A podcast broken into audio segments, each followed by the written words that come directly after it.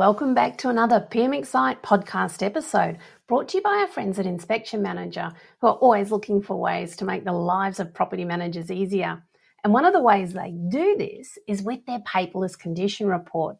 Not only does it make the whole process much more seamless for the property manager, the experience for your new tenants is also so much better. And we all know how important it is to start those relationships off on the right foot. If you're still printing out your condition reports and handing them over with the keys, you really need to check out Inspection Manager's paperless condition reports.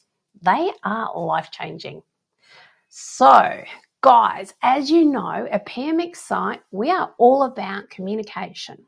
And today I wanted to share with you two of my favourite words to use in property management, particularly when speaking with an owner. Now, obviously, these are not the only two words I ever use, but I find these ones are particularly powerful and can make you look like you are across everything and are looking out for the client. Basically, they save you plenty of grief. So, drum roll, please. They are, wait for it, because I know you're going to be blown away by the sheer ingenuity of them. My two favorite words to use in property management are heads up. Amazing, aren't they?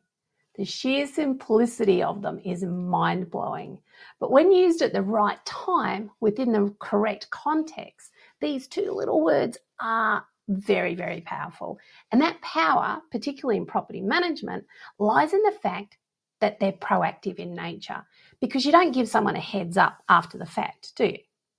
They imply that I've been thinking about that person ahead of time before I really need to. These two words pretty much highlight that I am conscious of how this situation, if it did happen, may impact them, how they might feel about it, which is why I want to advise them of the possibility of something occurring before it actually happens. Now, I'm not saying it will definitely happen, but I'm preparing them just in case it does because that's what we do for people we care about. We think about how they may feel about something ahead of time. And it's much easier to build trust with a client if they know we care. See, told you they were amazing words. Hey, Bill, your tenants mentioned they're thinking about buying when I was doing the inspection at the property yesterday. We'll check in with them closer to the end of their agreement, but I wanted to give you the heads up they may be looking to move. Bill, we've had the plumber look at the hot water system and he's able to repair it this time, but it's pretty much at the end of its life. He wanted to give a heads up that next time, if it causes issues, it's going to be time to replace it. So you can see how I've prepared Bill ahead of time for a situation that is most likely going to occur, but it may not be particularly pleasant for him. He may have to spend some money or get his head around the idea that his property is going to be up for lease. Now, I don't necessarily have an exact time frame for him about the hot water system, or I'm not exactly saying that the tenants are definitely moving at the end of the lease, but he's now aware that there's a chance or a possibility that the situations I've flagged may arise. And the key word here is prepared.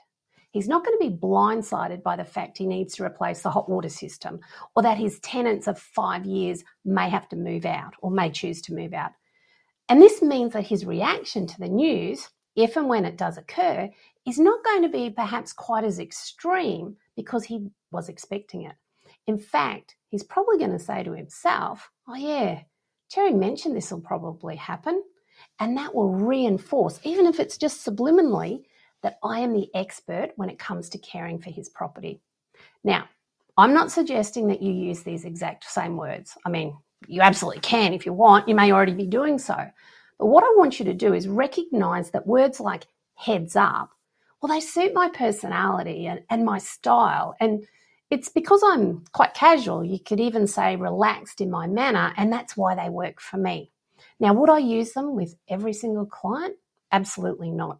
Some people are not going to respond very well to me being so uh, ochre, I guess, in my approach. In fact, would have the opposite effect I was after.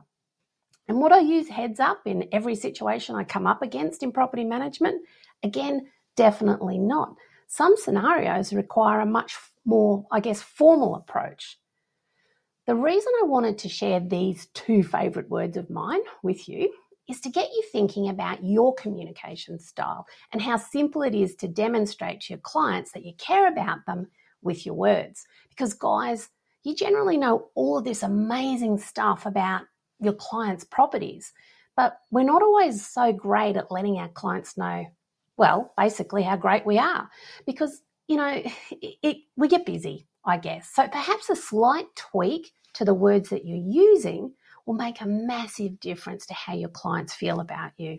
Now, I would love to hear what your go to phrases or favourite words are. You know, the ones you use in property management regularly, and I don't mean the ones you use under your breath at times.